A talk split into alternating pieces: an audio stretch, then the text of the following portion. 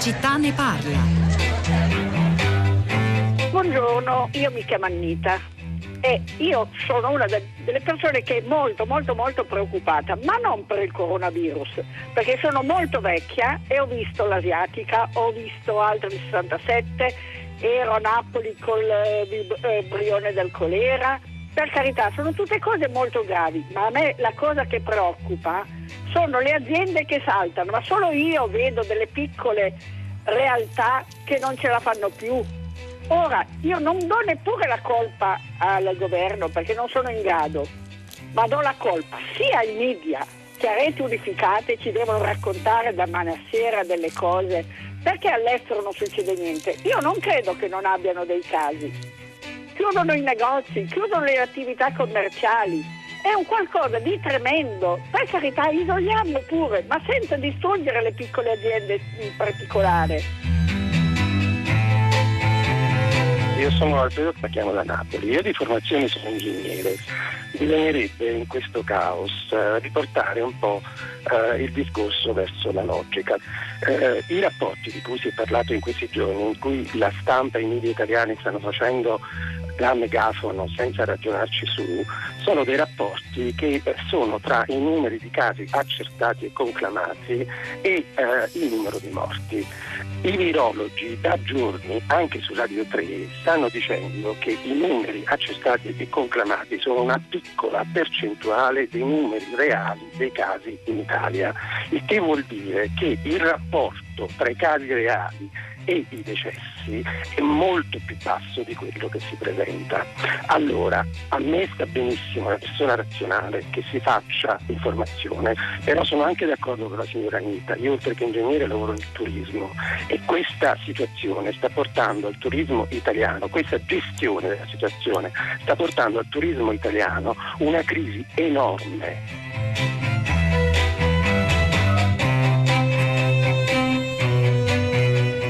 10, 2 minuti e 50 secondi, una buona giornata da Pietro del Soldato, benvenuti a tutta la città ne parla. Avete sentito le due telefonate iniziali questa mattina, il figlio diretto di prima pagina, Annita e Alfredo spostano l'attenzione di tutti noi su un, una, un aspetto che forse non avevamo ancora adeguatamente affrontato, e cioè le ricadute pesantissime sull'economia nazionale, sui suoi diversi comparti, dal commercio all'industria pesante, all'economia delle reti eh, agricole, alla filiera alimentare, a, all'attività culturale. Pensate che sono stati cancellati in una settimana 7400 spettacoli dal vivo con ricadute molto pesanti se la prospettiva è lunga eh, su chi lavora in quel comparto, una cosa qui a Radio 3 insomma la sentiamo con una certa sensibilità. Insomma c'è chi fa stime di contrazione del PIL se la crisi dovesse prolungarsi fino a giugno di 0,4 punti, un mezzo punto del PIL quasi soltanto eh, legato all'esplosione di un'epidemia e sulla quale eh, Alfredo ha fatto molto bene, ha ricordato dei numeri che sono emersi tra le altre che,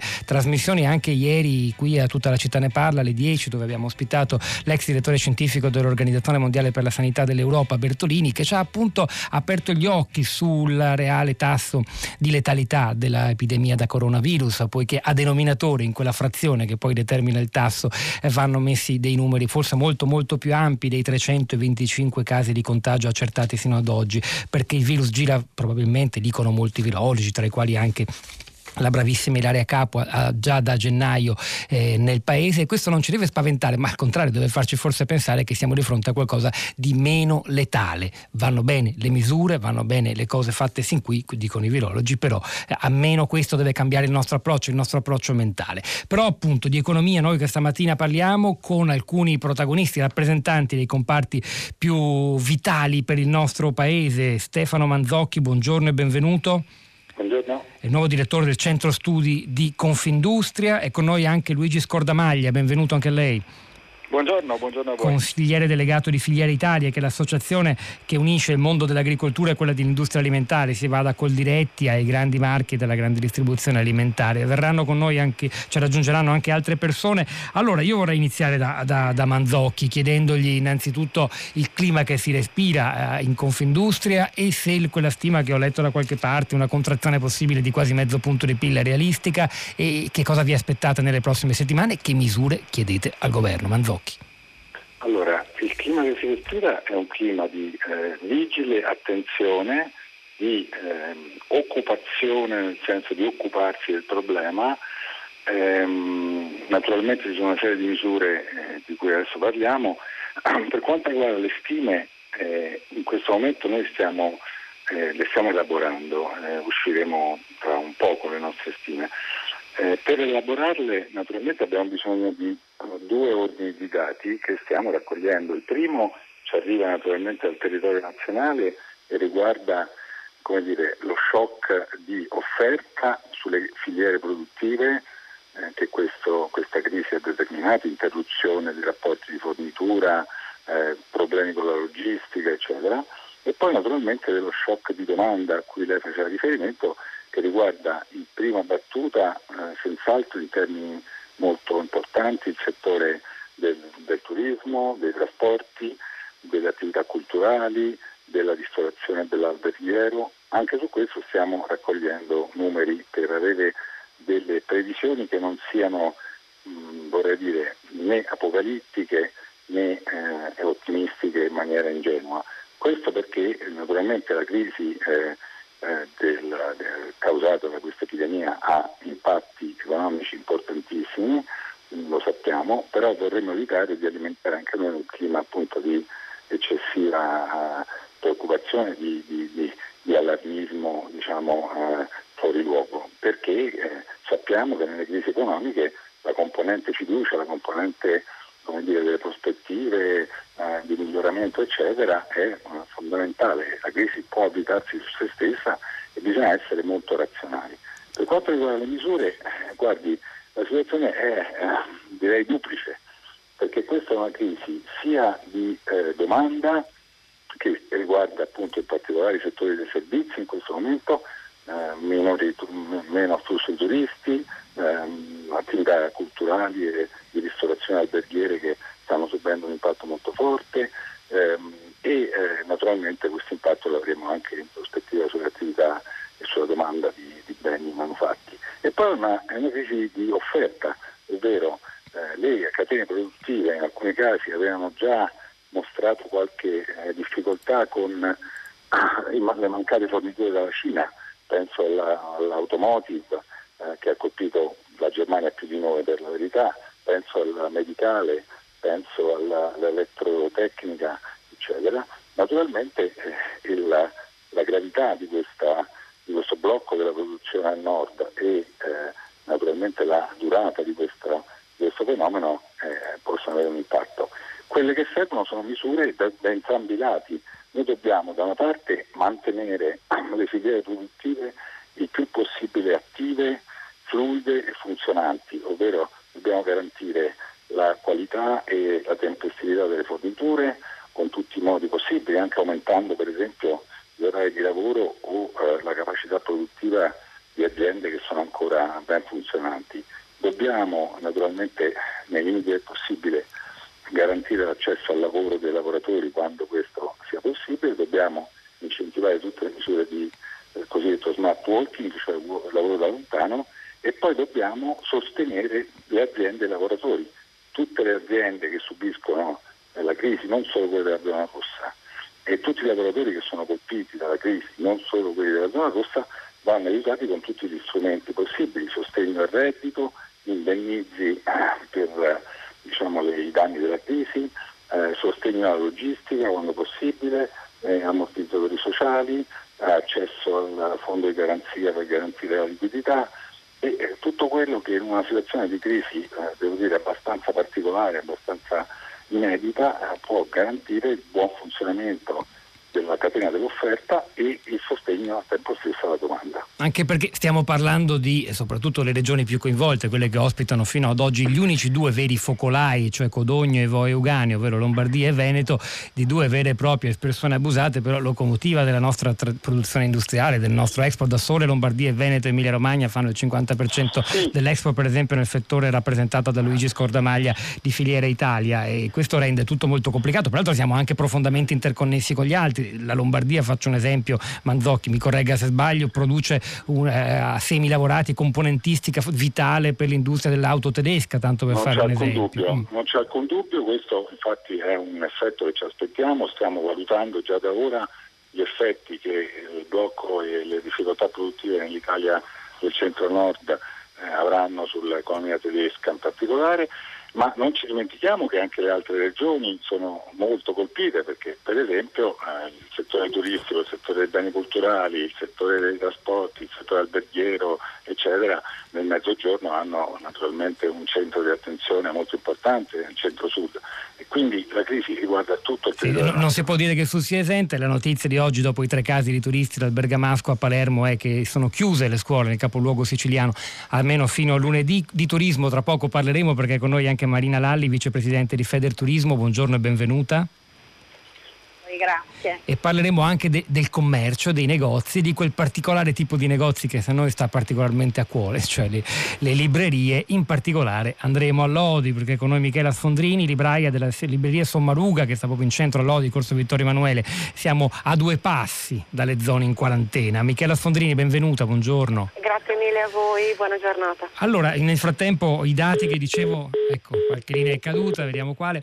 E tra i numeri, tra i numeri che ho citato in apertura, apertura, quello degli spettacoli dal vivo, riguarda alcuni dei nostri ascoltatori. Marco ci scrive al 335 5634 296, sono un attore regista di teatro, vi aggiorno che con più di 7000, sono 7004 secondo Feder Vivo, che rappresenta appunto il settore dell'Agis sugli eh, spettacoli dal vivo, cancellati in una settimana, un danno stimato di circa 10 milioni di euro, lo spettacolo dal vivo rischia di essere messo in ginocchio, moltissimi lavori non percepiranno nessuna paga o una paga ridotta al minimo sindacale, anche se avevano contratti per parecchio tempo, nessuna diaria in tournée, anche se hanno già pagato gli alberghi e dovranno comunque mangiare da qualche parte. Insomma, eh, questa è dire, la, la, la, ferita aperta. Eh, allora, mm, eh, Luigi Scordamaglia, filiera Italia, passiamo all'altro comparto, quello vitale per noi, vitale nel nostro export, ma anche per la nostra vita quotidiana, il cibo. Peraltro, appunto, lei rappresenta da un lato i coldiretti, dall'altro la grande distribuzione, cioè quegli scaffali di supermercato che abbiamo visto saccheggiati in alcune città, come se ci fosse poca fiducia nella capacità della grande distribuzione di entrare nelle zone anche contagiate, quarantenate, come si dice, e portare cibo. A lei, Scordamaglia, come, come la interpreta? Qual è vostro, la vostra denuncia più importante?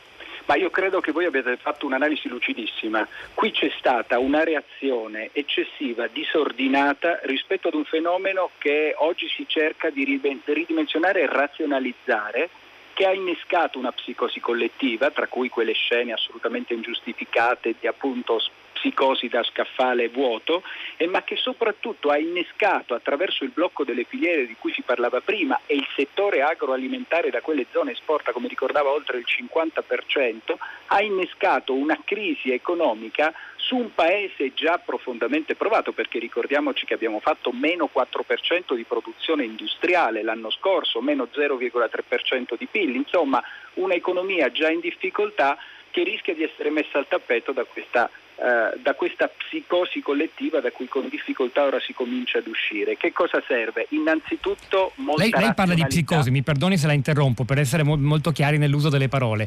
La psicosi delle persone che fanno, saccheggiano gli scaffali del supermercato è indubbia e quella cosa va riportata a ragione, va razionalizzata. Poi però ci sono dei problemi oggettivi, ovvero alcuni luoghi, luoghi di Lombardia e Veneto dove a, a lavorare non si può andare. Sono... Non, è, è, proprio questo il problema. Il, noi riteniamo che. Quella però non è psicosi, sono, sono misure, beh, sono decreti governativi. No, no, no, no, no il, la psicosi intendo che aver bloccato in queste zone intere filiere produttive, aver messo dei limiti logistici fortissimi oggi ancora più di prima e non risulta giustificato rispetto alla mm. situazione scientifica che i veri consulenti sì. anche scientifici del governo stanno facendo emergere. Cioè oggi, come ricordavate, sta emergendo chiaramente che qua c'è in atto da tempo una circolazione virale, che quello che vediamo sono gli effetti effettivamente di una patologia con cui dovremo convivere dei mesi. Se qualcuno pensa che la lotta a questo tipo di patologia, come all'influenza che è stata ricordata più volte, si fa bloccando intere aree produttive che sono strettamente sinergiche a tutto il resto del paese, vuol dire che tra due mesi avremo passato l'emergenza coronavirus, ma avremo un'emergenza economica drammatica che lascerà a terra non solo tantissime aziende, ma vere e proprie filiere produttive del paese. E soprattutto una cosa che noi come settore alimentare sentiamo molto, per noi è inaccettabile che oggi si introducano dei limiti logistici di spostamento da altri paesi che oggi l'Unione Europea ancora una volta sia la grandissima assente, perché mm. quando oggi Conte dice forse abbiamo esagerato nel, nel fare i test, quando la Francia con 400 test si permette di dire che c'è un, di introdurre un embargo a Lombardia o Veneto, la Germania non controlla esattamente, non testa assolutamente nessuno, vuol dire che l'Europa non c'è e che noi siamo penalizzati particolarmente. Questo non può esistere. A proposito di Francia ci sono dei paradossi come quello che ci racconta eh, Simone, immagino, dalla Val d'Aosta, dice qui da noi la, in montagna la stagione sciistica sta ora saltando per colpa di questa psicosi collettiva. Qui accanto a un passo, in Francia, tutto va avanti, stiamo eh, stagionali per la maggior parte chi ci ci darà una mano? Eh, questa è dire, la grande domanda. Poi tutti effettivamente chiedono aiuti, chi lo chiede il settore dello spettacolo dal vivo, lo chiede l'agricoltura, lo chiede l'industria pesante, e lo, chiede, lo chiede il turismo, Marina Lalli, eh, che è forse il settore così con i, con i dati, i numeri più visibili, anche perché insomma è la scelta più reversibile quella di non andare in viaggio, in vacanza in Italia in questo momento, se ci si trova in Inghilterra, in Germania. No? Come, quali, voi avete lanciato un vero e proprio grido di dolore. Sì, purtroppo ce ne siamo accorti subito, questo eh, eh, per noi è stato un problema già nella prima parte dell'anno quando eh, si era partiti solo con la perdita dei turisti asiatici, dico oggi solo... Che sono milioni ogni anno in Italia. No? Eh, infatti. Mm. E adesso invece lo scenario è completamente cambiato perché siamo all'improvviso diventati una meta negli occhi dei turisti stranieri poco sicura e quindi le, le, il numero di disdette che ci sono state in questi giorni è difficile da contare ancora adesso perché sono state veramente tantissime e continuano ad esserci. E quindi la gente ha cancellato le proprie vacanze eh, in Italia e naturalmente avrà già immaginato di sostituirle con un altro paese, di conseguenza per noi le perdite per quest'anno iniziano a essere anche difficili da recuperare, bisognerà fare un lavoro molto forte di comunicazione per andare a eh, ribaltare questa immagine che adesso si sta iniziando a formare nella mente delle persone dei viaggiatori in tutto il mondo e andare anche a lavorare per fare un lavoro di promozione davvero fatto bene. Eh, il numero di paesi che ci stanno chiudendo l'accesso è diventato tantissimo, di conseguenza non solo non siamo più in qualche modo visti come la meta da sogno che sempre ci viene attribuita, ma addirittura non, non siamo neanche graditi come turisti negli altri paesi. Mm. Perché eh, se andiamo a vedere l'elenco delle nazioni che hanno deciso di adottare misure restrittive o addirittura completamente di chiusura verso, nei confronti dell'Italia, la lista si fa sempre più. E questa lunga. è la cosa che il Presidente del Consiglio Conte ha dichiarato inaccettabile, che un giorno dovremo mettere in prospettiva e razionalizzare a livello europeo, anche perché, come stiamo scoprendo, ce lo dicono i virologi, non solo in Italia questo virus sta circolando probabilmente già da metà gennaio, ma anche in tanti ma paesi sta. che semplicemente, come abbiamo anche sottolineato nella puntata di ieri di tutta la città ne parla, fanno molti meno tamponi di noi. E quindi esatto. il, problema, il, problema, è questo. Quanto al turismo, leggo una, un'altra testimonianza preziosa, dolorosa di Mary che dice lavoro nel turismo, la situazione è grave, ci sono cancellazioni di camere per oltre un mese, chiamate insensate e panico. Il primo giorno nel giro di 5 ore siamo passati dal 30% di richieste sulla nostra apertura come struttura al 95% di richieste cancellate, credo di capire, e così anche altri. E poi c'è Emanuele D'Arezzo che dice una cosa molto interessante che io poi voglio girare alla libraia di Lodi che è collegata con noi, Michela Sfondrini. Lui parla in generale del commercio, dei negozi. Molte attività chiudono perché noi siamo infatuati e spinti a fare acquisti tramite la rete digitale, distruggendo la rete delle realtà minori che costituiscono anche un valore sociale e di relazione. Cioè, come a dire, forse di questa crisi potrebbero avvantaggiarsi alla fine soltanto i grandi del web, soprattutto chi garantisce il marketing online, la gestione, il commercio online, a, a detrimento di chi? Di chi apre i negozi tutte le mattine e soprattutto di chi apre, soprattutto non lo so, ma insomma in modo eh, speciale per noi stamattina, di chi apre quei negozi dove si vendono libri, quelle librerie, le librerie di catena o quelle indipendenti che sono anche dei luoghi non solo dove si compra un libro che poi ci si porta a casa a leggere eh, in solitaria, ma sono anche dei luoghi di aggregazione sociale. E è particolarmente preziosa stamattina per noi la sua presenza, Sondrini, anche perché lei vende libri a Lodi, a due passi dai luoghi che sono sotto quarantena. E che, che cosa vede questa mattina fuori dalla sua libreria? Qual è il clima che si respira? Ah, il clima che si respira è un clima abbastanza pesante, noi siamo davvero al limitare della cosiddetta zona rossa sono stati dei giorni difficili e vorrei ripartire da delle considerazioni che voi avete fatto in trasmissione. Avete accennato alla necessità di ridimensionare e razionalizzare.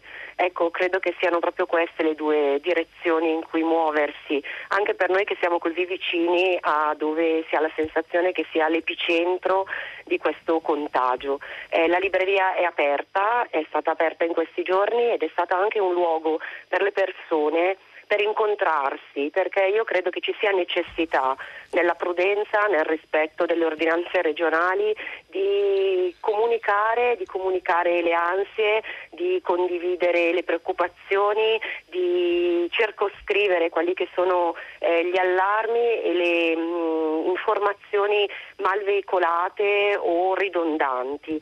Eh, Lodi è una piccola città, il Lodigiano, eh, non ti dimentichiamolo ancora oggi, stamattina e nei prossimi giorni ci sono 50.000 persone che sono recluse eh, con eh, informazioni eh, parziali, informazioni spesso contraddittorie, in difficoltà e c'è davvero la necessità di fare comunità. Io credo che eh, i vostri ragionamenti siano stati dei ragionamenti di sistema alti che ehm, riescono a um, allargare lo sguardo dalla nostra piccola dimensione. Senta, aiutano Però... i libri, aiuta la lettura da questo punto di vista. Lei sta vendendo libri, ci sono persone che dovendo rassegnarsi a a, a, stare in casa o a, comunque a diminuire la propria attività sociale, non ci sono più cose dal vivo, ci sono molte meno eh, eventi di ogni tipo, anche lavorativo, scelgono di, di, leggere, di leggere di più, anche perché in fondo appunto è quel, quel cibo per la mente che può davvero contrastare, sembra uno slogan, ma contrastare la paura. No, io credo che non sia uno slogan e questa cosa corrisponda alla realtà e a quello che è successo a noi tra ieri e stamattina. Ci sono poche persone in giro, ci sono poche persone che si azzardano a mettere in scena una vita apparentemente normale, però ci sono persone che vengono in libreria e che chi con senso dell'umorismo, chi magari in maniera un po' seria o seriosa dicono se ci mettono in quarantena almeno abbiamo libri da leggere. Mm. È venuta una signora con i due nipotini ieri mattina, che era carnevale, e ha detto abitiamo in un paese del Lodigiano in questo momento ancora libero e quindi con la possibilità di muoverci siamo venuti a fare scorte, scorte di frittelle e scorte di libri. Ecco, io credo che la nostra realtà di tutti i giorni sia anche questa e che i libri possano aiutare buoni libri, buone letture e luoghi dove oltre ai libri e alle letture davvero ci possa essere scambio e ci possa essere l'opportunità di parlarsi al di là davvero degli allarmi e al di là delle notizie da cui siamo forse eccessivamente tempestati e che sono stati in questi giorni anche in misura mh, eccessiva delle informazioni, delle notizie contraddittorie. Eh, I toni mi sembra che siano calati nelle ultime ore, c'è sicuramente da non sottovalutare raccontare quello che è accaduto, che sta accadendo, però l'allarmismo eh, è davvero un altro pericolo ed è forse un pericolo per lo spirito, un pericolo per l'anima e non aiuta, non aiuta nessuno. E, e, prego, prego. È stato, ed è stato bello secondo me che la libreria sia stata come le botteghe e i luoghi che lei diceva di incontro e di socialità, uno spazio che le persone hanno individuato come uno spazio che poteva essere condiviso. Questo a noi ha fatto molto piacere. Luigi Scordamaglia, eh, libri e frittelle, diceva eh, eh, la, la, libraia Michela, Michela Sfondrini, cibo per la mente, cibo per il corpo. Peraltro quello che non abbiamo detto nel settore che lei rappresenta, quello agricolo e agroalimentare, alimentare anche della grande distribuzione è che il cibo ha a sua volta de, delle, delle, mh, delle, caratteristiche che insomma, lo rendono molto vulnerabile, non si possono aspettare giorni o fare percorsi diversi. Questa è una cosa che forse non è stata adeguatamente raccontata. Assolutamente così. Eh, la provincia di Lodi è una una delle province principali in Italia per gli allevamenti, per la produzione di tantissime eccellenze agroalimentari. In gran parte sono prodotti deperibili, prodotti che hanno bisogno di una logistica veloce, prodotti che non hanno bisogno di blocchi. Quindi io credo che ormai questa sensazione di essere andati forse un po' troppo oltre ci sia c'è una, uh, un'opportunità, visto che i primi provvedimenti che il governo ha assunto nei confronti delle zone rosse dovranno essere rivisti nella prima settimana di marzo, l'auspicio è che, ripeto, si faccia con un pochino più di razionalità, perché ormai il fenomeno lo si conosce, e quindi si revochino determinate misure prese a caldo che provocherebbero la, la, per, esempio quali? per esempio quali? misure lei pensa voi di Filiera Italia? Insomma, siete una, una, parte vitale del nostro, dell'economia certo. nazionale. Co- quali misure andrebbero cancellate tra certo. quelle che sono state adottate sin qui? Non ha assolutamente più alcun senso continuare a tenere bloccata l'attività di produzione, trasformazione e distribuzione di prodotti alimentari nelle aree rosse ormai il, il, fenomeno è conosciuto, impedire ai lavoratori di eh, recarsi nelle aziende, soprattutto quelle che fanno prodotti deperibili, impedire o ostacolare la logistica alimentare da e per queste zone. Ripeto, aveva senso quando eh, all'inizio del fenomeno si è tenuta l'asticella il più alto possibile, eh, con i primi di marzo bisogna avere il coraggio. Ma perché non ha senso? Noi abbiamo visto che i tempi, anche solo semplicemente per escludere che una persona sia contagiata, sono a meno due settimane, questo periodo eh, misurato quello forse un po' per eccesso certo. della quarantena. Perché dice non ha più senso? Spie- quello che sta emergendo chiaramente, parto dalla dichiarazione del Presidente Conte che ha detto forse abbiamo semplicemente sbagliato nel fare così tanti test ormai è sempre più opinione consolidata degli scienziati, dei, del professor Ricciardi, dei consulenti governativi, che il virus è in circolazione e dappertutto, darà dei picchi, dovremo convivere per i prossimi mesi,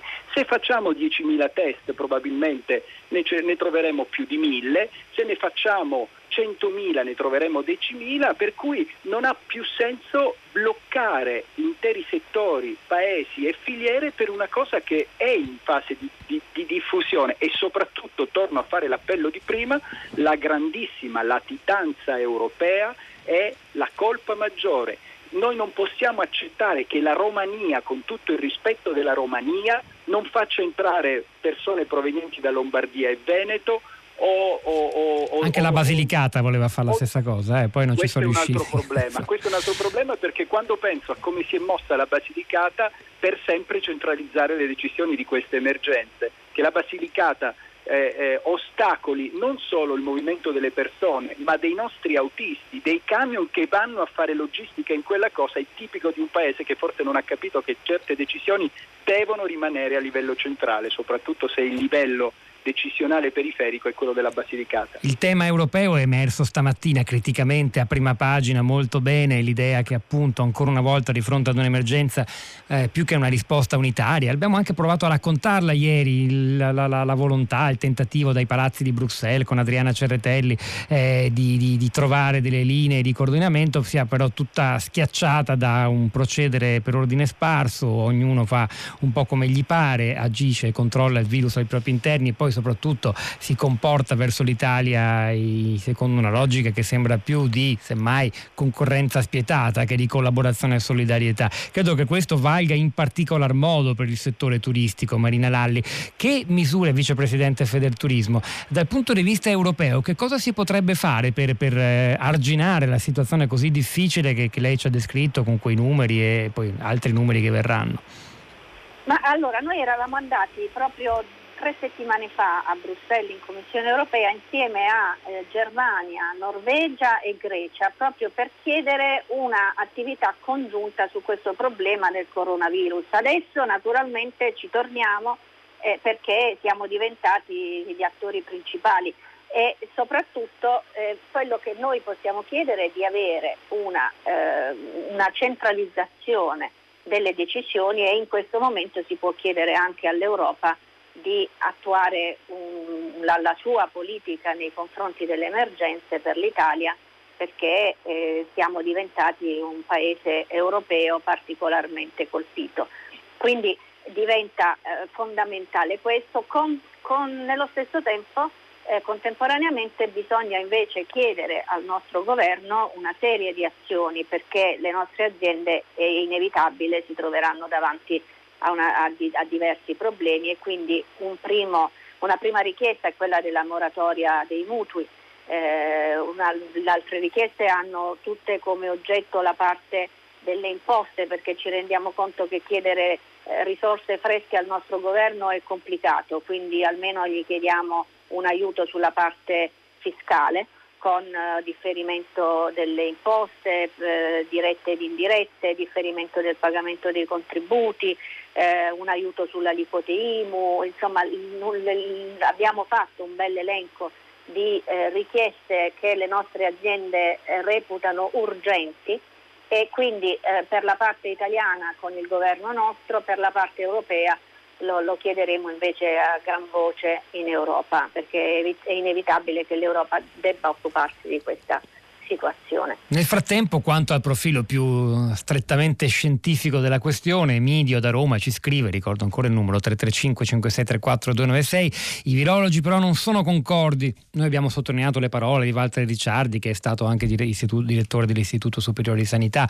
della virologa Ilaria Capua, però per esempio c'è anche Roberto Borioni, il virologo forse più famoso d'Italia, che è stato lungamente nostro ospite nella puntata di lunedì di tutta la città ne parla. Ricordiamoci, dice Emidio, questo è oggettivo, ma questo nessuno lo nega però, che il virus è nuovo, il nostro organismo non ha ancora gli anticorpi, non c'è ancora un vaccino né farmaci specifici, un surplus di prudenza mi pare ragionevole, ma certo, fin dove debba spingersi nelle limitazioni alla vita normale e quindi all'economia vorremmo saperlo appunto dagli scienziati, i quali fanno di tutto, poveracci, per provare a, a dare una risposta precisa. Ed effettivamente il dibattito, anche per come emerge poi sui media, eh, cambia di giorno in giorno, ma forse questo è, anche, è semplicemente inevitabile. Vorrei chiudere questa prima parte di tutta la città ne parla tornando all'Odi della libraia eh, di, di, di, di, Corso Vittorio Emanuele, di, di Michela, Michela Fondrini. E posso chiedere banalmente il libro che ha venduto di più in questi giorni? O quello allora, che lei libro... si è sentita di consigliare? Allora, il libro che abbiamo consigliato domenica mattina è stato Cecità di José Saramago. Quindi un'altra epidemia che è un grandissimo libro, è un'altra epidemia ed è la storia di come si può perdere la testa e anche un po' di umanità di fronte ad un'epidemia che non ha una spiegazione e che si risolve senza una spiegazione. Forse quello a cui non siamo più abituati nella nostra vita è fare i conti con l'incertezza e nella misura in cui dobbiamo affrontare una misura di incertezza che ci sovrasta siamo privi di anticorpi. Però stamattina ci siamo sentiti di consigliare altri libri perché è giusto anche buttare la mente altrove, quindi mh, mm, non è solo cecità di Saramago, ci sono tante bellissime cose da leggere e se si vuole viaggiare con la mente Leoni di Sicilia di Stefania Auci. Facciamo una piccola trasferta in un'isola che è una meraviglia. Grazie davvero Michela Sfondrini. Grazie a lei, e, arrivederci, grazie a voi tutti. E grazie agli ascoltatori che ci ricordano anche aspetti che non abbiamo trattato, come sempre capita, la vostra competenza, testimonianza, anche esperienza diretta in questo caso, oltre al turismo, ci scrive Giulia, in senso stretto bisogna ricordare il turismo lavorativo, il settore dei... infatti se ne parla molto, no? Oltre al Salone del Mobile che è il grande botto per le, che annullato si doveva tenere ad aprile, quasi un milione di visitatori, eh, che sarà davvero rinviato, ma insomma è davvero un colpo per l'economia lombarda, e i congressi, le, le, i convegni, il, settore della formazione con tutte le partite IVA che lavorano nel settore, per cui sarebbero necessari sospensione, successiva rateizzazione, versamenti INPS e IRPAF. E, ah no, a scriverci non è un'ascoltatrice qualunque, diciamo, ma è Susanna Botta, in realtà, che è la vicepresidente di ACTA, che è una sigla che noi spesso abbiamo coinvolto perché rappresenta i, i lavoratori precari e questo comparto del lavoro precario è particolarmente importante, così come quello citato già all'inizio, anche leggendo un messaggio, di chi lavora negli spettacoli dal vivo, sono persone a partita IVA che non hanno dunque le garanzie e le tutele di lavoratori dipendenti, il fatto che siano stati annullati, pensate, in una sola settimana 7400 spettacoli, anche perché ricorda il presidente di Federvivo, eh, Lombardia e Veneto, le regioni del nord da sole fanno più della metà degli spettacoli dal vivo, degli eventi culturali del nostro paese, del resto fanno quasi metà della popolazione da soli, è quasi naturale che sia così, dunque la ricaduta è evidentemente molto molto pesante. Ora una canzone lieve contro la paura, per dir così, è contenuta, anzi la traccia d'apertura che dà il titolo a tutto un album del 2016 del cantautore romano Niccolò Fabi, scelta eh, non perché sia collegata direttamente al contagio, ma perché il sottotesto del brano evidenziato in una strofa è che la storia è un equilibrio tra le fonti, appunto al miglior modo di ricercare la, la, verità o di avvicinarsi alla verità. E allora ascoltiamo perché, secondo Niccolò Fabi, la vita altro non è che una somma di piccole cose.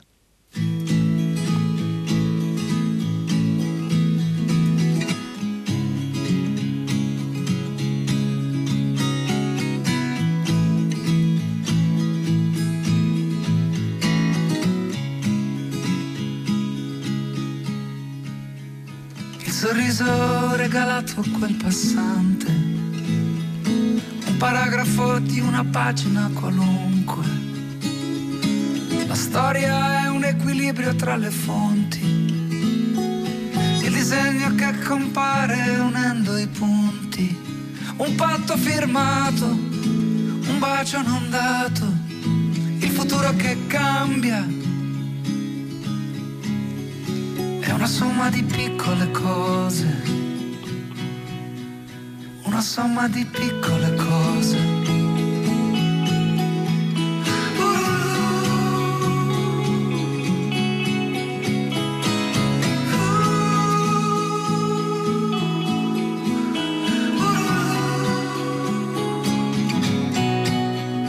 Una somma di passi che arrivano a cento, scelte sbagliate che ho capito col tempo ogni voto buttato, ogni centimetro in più, come ogni minuto che abbiamo sprecato e non ritornerà.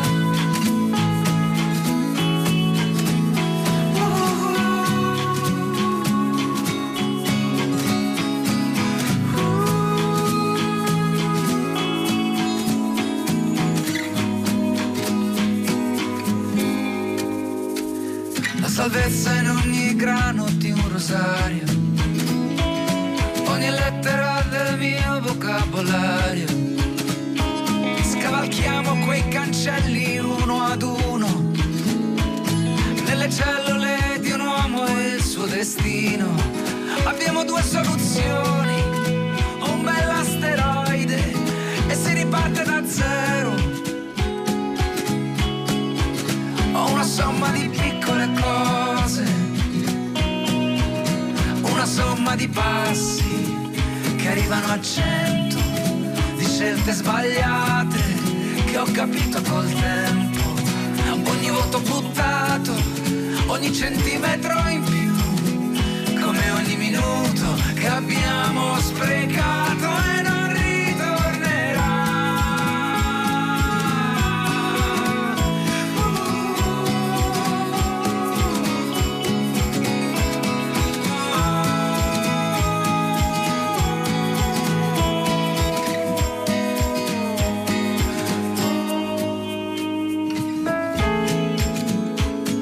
non Niccolò Fabi, una somma di piccole cose, una somma di tante testimonianze, anche piccole scene quotidiane arrivano dai messaggi che ci state invece mandando, come quello di eh, Mario da Scoppito. Siamo vicino all'Aquila, il bar dove vado a fare colazione ogni giorno era, oggi era insolitamente vuoto alle 7 del mattino. Parlando con la proprietaria mi ha detto che la clientela è diminuita ed ha incassato lunedì e martedì meno di quanto incassa in una mezza giornata. Siamo appunto vicino all'Aquila, non c'entra nulla con i focolai in corso.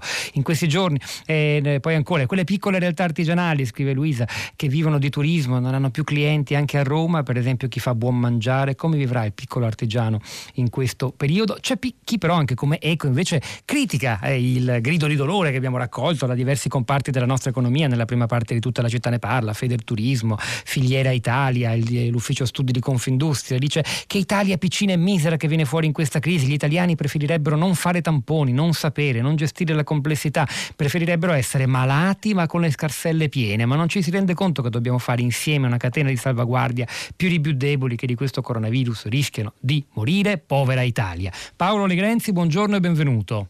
Buongiorno a voi, grazie. Paolo Legrenzi, uno dei più autorevoli psicologi italiani, professore emerito all'Università Ca' Foscari di Venezia, uno psicologo che ha applicato anche la sua disciplina, la sua materia allo studio dell'economia e dei nostri comportamenti da consumatori e da attori economici. Tra i suoi libri ricordo da ultimo uscito per il mulino La felicità. Senta, eh, noi ogni mattina, tutta la città ne parla, a quest'ora apriamo una finestra proprio sulla paura, sulla paura che ci sta attraversando, che ci coalizza, che ci divide.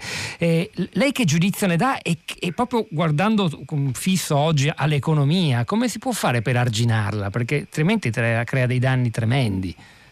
Arginarla non è facile. Io per la verità l'ultimo libro che ho scritto è proprio sulla paura alla fine dell'anno scorso, ah. a tu per tu con le nostre paure, però non sapevo che sarebbe arrivato il coronavirus.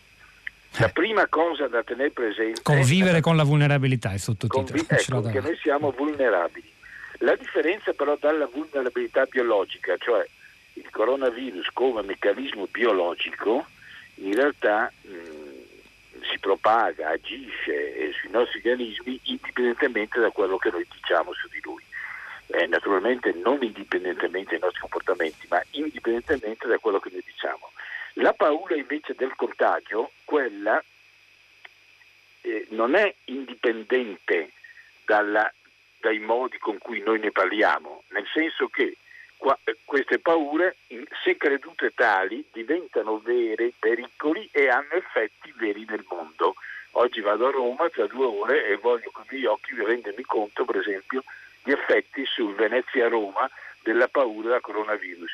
Quindi questa distinzione è fondamentale, per cui le paure, il contagio delle paure è più veloce del contagio. Lei non ne ha paura di andare in treno tra due ore a prendere il Venezia-Roma? No, non ho paura perché in realtà ho fatto cose molto più pericolose nella mia vita e, come appunto mostro nel mio libretto, c'è pochissima correlazione tra le paure e i pericoli oggettivi. Però non va visto il problema solo nel senso che abbiamo troppa paura di cose non pericolose. Sarebbe molto importante per il futuro dell'umanità avere più paura di cose pericolose che agiscono sui tempi lunghi, per esempio il cambiamento climatico, le paure questi pericoli, quelle sono troppo basse. Senta, le faccio una domanda, noi ogni anno e qualche volta riusciamo anche a farci una puntata a tutta la città ne parla, dico riusciamo perché raramente emerge nel dibattito pubblico, riscontriamo che muoiono in Italia per patologie legate all'inquinamento, peraltro nelle stesse aree dove si è diffuso il coronavirus, pianura padana, soprattutto in esatto. Lombardia, tra le 60 e le 80 mila persone. Questa roba proprio scivola via nell'indifferenza e non fa nessuna paura, perché? Eh, non fa nessuna paura perché in realtà quella viene data per scontata, non è un fenomeno nuovo, è un fenomeno noto, deve tenere presente che nella storia dell'umanità e anche noi in questo istante medesimo, mai così, così grande è stato il numero di persone che vivono sulla diffusione delle informazioni, c'è stato un salto enorme, quindi la gente vive sul fatto che, le persone parlano di qualcosa, perché attraverso tutti questi canali si vende la pubblicità e questo è stato un aumento incredibile e quindi bisogna scegliere gli argomenti di cui si può parlare destando l'attenzione degli ascoltatori. Ora le cose molto pericolose ma che agiscono sui tempi lunghi e date per scontate, eh, il riscaldamento globale, il cambiamento climatico, le malattie cardiache dovute al tipo di alimentazione, tipo di vita, i tumori e così via, non sono, sono argomenti molto pericolosi e su cui si dovrebbe intervenire se, pericoli, se i pericoli fossero correlati alle paure, ma poco interessanti da sfruttare. Invece un evento improvviso, ignoto, sconosciuto è l'ideale, quindi il coronavirus è l'ideale. Paolo Legrenzi, secondo lei rispetto al passato, nella società di oggi, questo mondo interconnesso, forse più difficile da decifrare, più complesso, si dice che siamo nel tempo della complessità, eh, c'è più paura di una volta, più eh sì, appunto incertezza e quindi anche eh, più eh bisogno di misure securitarie? Eh sì, molta più paura perché il mercato della paura... Però una volta c'erano le guerre mondiali, c'era la fame, si moriva molto più facilmente, perché per c'erano più crimini? Tempo No, non sto parlando di pericoli, eh. pericoli. Eh. il mondo era molto più pericoloso. Eh, ma c'era meno paura. Sto guardando la Chiesa della Salute in questo momento che i veneziani hanno eretto eh, certo. per sca- eh, ringraziare eh, gli dei, cioè un Dio, nel fattispecie perché erano cattolici, del, anzi neanche un Dio, la Chiesa Maria della Salute, ringraziare Maria del scampato pericolo. Una volta però c'era una gestione della paura, bellissimo libro di Rimbaud, tutto il Medioevo fino al Settecento, in cui la Chiesa, i potenti, gestivano le paure e quindi in questo modo le paure avevano una funzione dire, benefica per tenere ordine alla società. Oggi invece il mercato della paura è legato al mercato dell'informazione, cioè lei deve tutti i giorni richiamare l'attenzione ed è in concorrenza perché chi ascolta noi in questo momento non ascolta un altro canale e questo vale ma per... forse noi riusciamo anche a fare appello più alla razionalità che alla paura. Il nostro pubblico almeno per quello che ci stanno scrivendo sembra più sensibile a questa istanza che è quella più eh, diciamo emotiva. Ma insomma non facciamo troppi distinguo. Grazie davvero a Paolo Legrenzi. Ricordo ancora il suo convi- eh, a tu per tu con le nostre paure è uscito da poco per il mulino. Ci fermiamo per il GR3 e l'Onda Verde. A tra poco con Rosa Polacco per ascoltare invece le vostre voci e i vostri commenti sui social network. Tutta la città ne parla. sono 5 gradi. Io sono Stan L. Brooks ed ecco cosa succede. Diciottesimo giorno dello sciopero dei rifiuti. Con 10.000 tonnellate di immondizia prodotte ogni giorno, anche le zone più belle ormai sembrano bassi fondi. Il commissario alla sanità Edward O'Rourke ha dichiarato lo stato d'emergenza in città dopo decenni. Non c'è bisogno di aspettare che qualcuno muoia o si ammali di tifo. La situazione è già abbastanza grave così. Riguarda quasi tutti i cittadini, indipendentemente da chi sono o dove vivono. Non c'è più neanche una strada in cui puoi camminare senza vedere immondizia e ratti. Comincia a danneggiarmi gli affari. I clienti non riescono ad arrivare qui per via dei rifiuti. Non sto fuori tanto a lungo da sentirne l'odore, ma a vederla è terribile. Non mi crea troppi problemi. L'unico vero è questa puzza, che è insopportabile. È un porcile. Vivo qui da 50 anni e non ho mai visto una cosa del genere. Dove va a finire il mondo? Chiudetevi in una stanza a parlare finché non risolvono. 24 ore, 48, il tempo che ci vuole.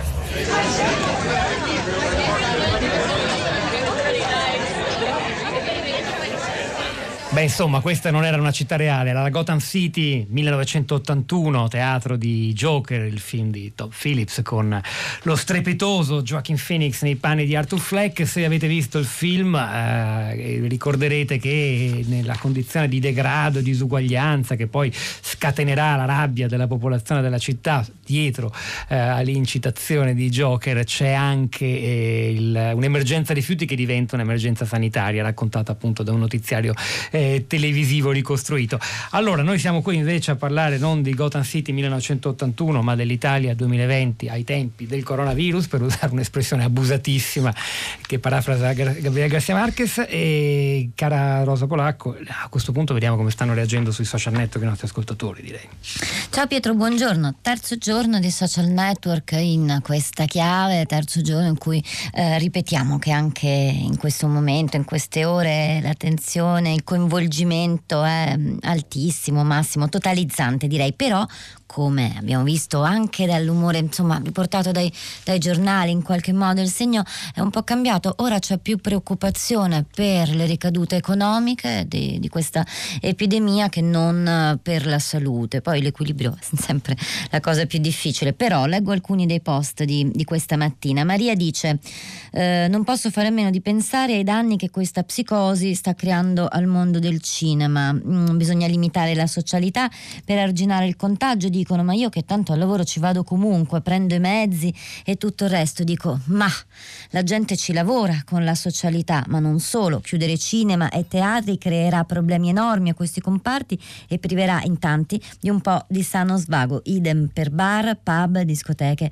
e concerti. Alfredo dal turismo dice vi riporto le linee guida di due tour operator americani per cui lavoro, uno si orienta a cambiare gli itinerari che includono il nord Italia, l'altro offrire ai propri clienti clienti di scegliere last minute un tour che non sia Italia. Queste le conseguenze sul settore del panico e dell'isteria mediatica su un settore strategico per la nostra economia. Eh, Giovanna, io sono guida turistica a Roma, per ora siamo lontani dai focolai ma sono arrivate tante cancellazioni. Siamo lavoratori autonomi a partita IVA, qualcuno ci prenderà in considerazione per gli aiuti se la situazione non migliora? Inoltre si ha l'impressione che il nostro lavoro dipenda dal comportamento responsabile o meno meno dei mezzi di informazione più che del governo. Il microfono agli ascoltatori, iniziamo da Viviana che ci parla da Milano, buongiorno. Sì, buongiorno. Com'è oggi a Milano la situazione? Ma eh, relativamente Quello che vede lei, insomma. Mm. Sì, io non sono uscita oggi di casa, quindi non è che abbia una grande visione. Ho visto giorni fa dei, mer- dei supermercati svaligiati. Mm. Eh, quello che volevo dire è che mh, mm, io sono molto preoccupata per come è stata gestita tutta questa operazione dal governo e dai nostri media, nel senso che ormai per riuscire a non sentire pa- parlare di coronavirus eh, bisogna andare forse sulla TV svizzera, non lo so, perché ogni canale ci tortura, ma mh, mm, io lavoro in proprio uh, e lavoro con l'estero e eh, sia io che i miei colleghi abbiamo avuto cancellati tutti i lavori che dovevano essere fatti in Italia, cioè noi facciamo ricerca di mercato e facciamo una parte del lavoro in Italia di ricerca internazionale. E perché li hanno cancellati, mi scusi? Perché i miei colleghi non vengono, cioè un collega inglese ieri mi ha chiamato e mi ha detto ma cosa sta succedendo? Scusa perché era prevista una ricerca? E lei ha detto io non è che abbia paura perché... Mh, mm, Eh, la linea è caduta, comunque insomma la testimonianza era, è chiara e piuttosto completa anche così. Grazie davvero a Viviana da Milano e restiamo a Milano perché è collegata con noi anche Alessia. Buongiorno, benvenuta. Buongiorno a tutti, buongiorno. Una Milano che insomma è particolarmente radiofonica in questi giorni, abbiamo sì, diversi ascoltatori, forse perché la radio in fondo si sposa con lo stare a casa. Prego. Sì, devo dire che io ehm, lavoro in questi giorni tra Milano e Mantova quindi mi sta capitando di spostarmi, insomma, eh, con le dovute precauzioni che possono essere quelle di un'igiene di base, eh, la situazione è abbastanza affrontabile, insomma. Senta, ma non ha dunque subito ripercussioni l'ambito in cui lei lavora? No, no, l'ambito in cui lavora ha subito un impatto economico molto forte. Ah, ecco. Io sono il direttore artistico eh, della Biennale della fotografia femminile che avrebbe ah. dovuto avere la sua prima edizione eh, a Mantova inaugurando il 5 marzo e si sarebbe dovuta svolgere insomma, durante tutto il mese dedicato alle donne e come potete immaginare siamo in una situazione parecchio difficile. Ci avete stati... cancellato rinviato? Che decisione avete allora, preso? Eh, il fatto che ci siano stati due anni di lavoro eh, da parte di un'associazione no profit, un'associazione mantovana che si chiama La Papessa, eh, ha fatto sì che mm, naturalmente nostro, mm, la nostra modalità di reagire a questa cosa sia non arrendersi e continuare eh, a coordinarci col comune per trovare un'altra data possibile. Eh, e naturalmente invito un po' tutti a seguirci eh, su www.bssmantova.com o la pagina Instagram. Quindi insomma avete a data da destinarsi per ora, rinviate, del resto è difficile prendere rinviati, ma naturalmente immaginate eh, che la Lombardia in questi giorni delle, dei, diciamo delle eh, comunicazioni costanti che stiamo seguendo, che segue la prefettura, che seguono tutti i comuni. Grazie Alessia, grazie davvero. Testimonianza eh, preziosa. Grazie. Voglio solo chiudere un secondo eh. dicendo che se sosteniamo tutti la cultura che ama poi i musei, il teatro e lo spettacolo, insomma eh, un po' di solidarietà la stiamo ricevendo, bellissimo. Abbracciamo e condividiamo il suo appello. Grazie. Grazie, andiamo a Roma. A Maria Rosa, pochi secondi però, buongiorno. No, sì, io sos- eh, no, sostengo solo questo, non per un'idea autarchica lungi da me. Sostituiamoci a tutti coloro che hanno disdetto. Per un anno facciamo le vacanze in Italia, non è anzi sarebbe opportuno, certo chi non le poteva fare, ma in Italia esistono posti per tutte le tasche. Ora, siccome tra l'altro alcuni media perlomeno hanno scelto di contare come per il rosario tutti i casi, pazienza, quindi questo è già un errore. Grazie Maria, ma rilanciamo la sua proposta. Forse, no, forse, non facilissima da praticare, ma suggestiva. Rosa. Ehi, però ho visto diversi post, Pietro, questa mattina di persone che annunciano faranno le vacanze in Italia quest'anno. Poi, allora, chiudo da Twitter con Jules, la ragazza di Codogno che abbiamo già nominato ieri e che seguiamo e che scrive appena finisce tutta questa situazione in tutta Italia, non solo qui, vi voglio tutti, qui a Codogno. È il momento di Radio Tremondo con Laura Silvia Battaglia al microfono, hanno lavorato a questa puntata di tutta la città ne parla, Alessandro Davaca alla parte tecnica, Piero Pugliese alla regia, Rosa Polacco, Pietro del Soldato a questi microfoni, al di là del vetro Sara Sanzi e Cristina Falocci e la nostra curatrice Cristiana Castellotti. A domani.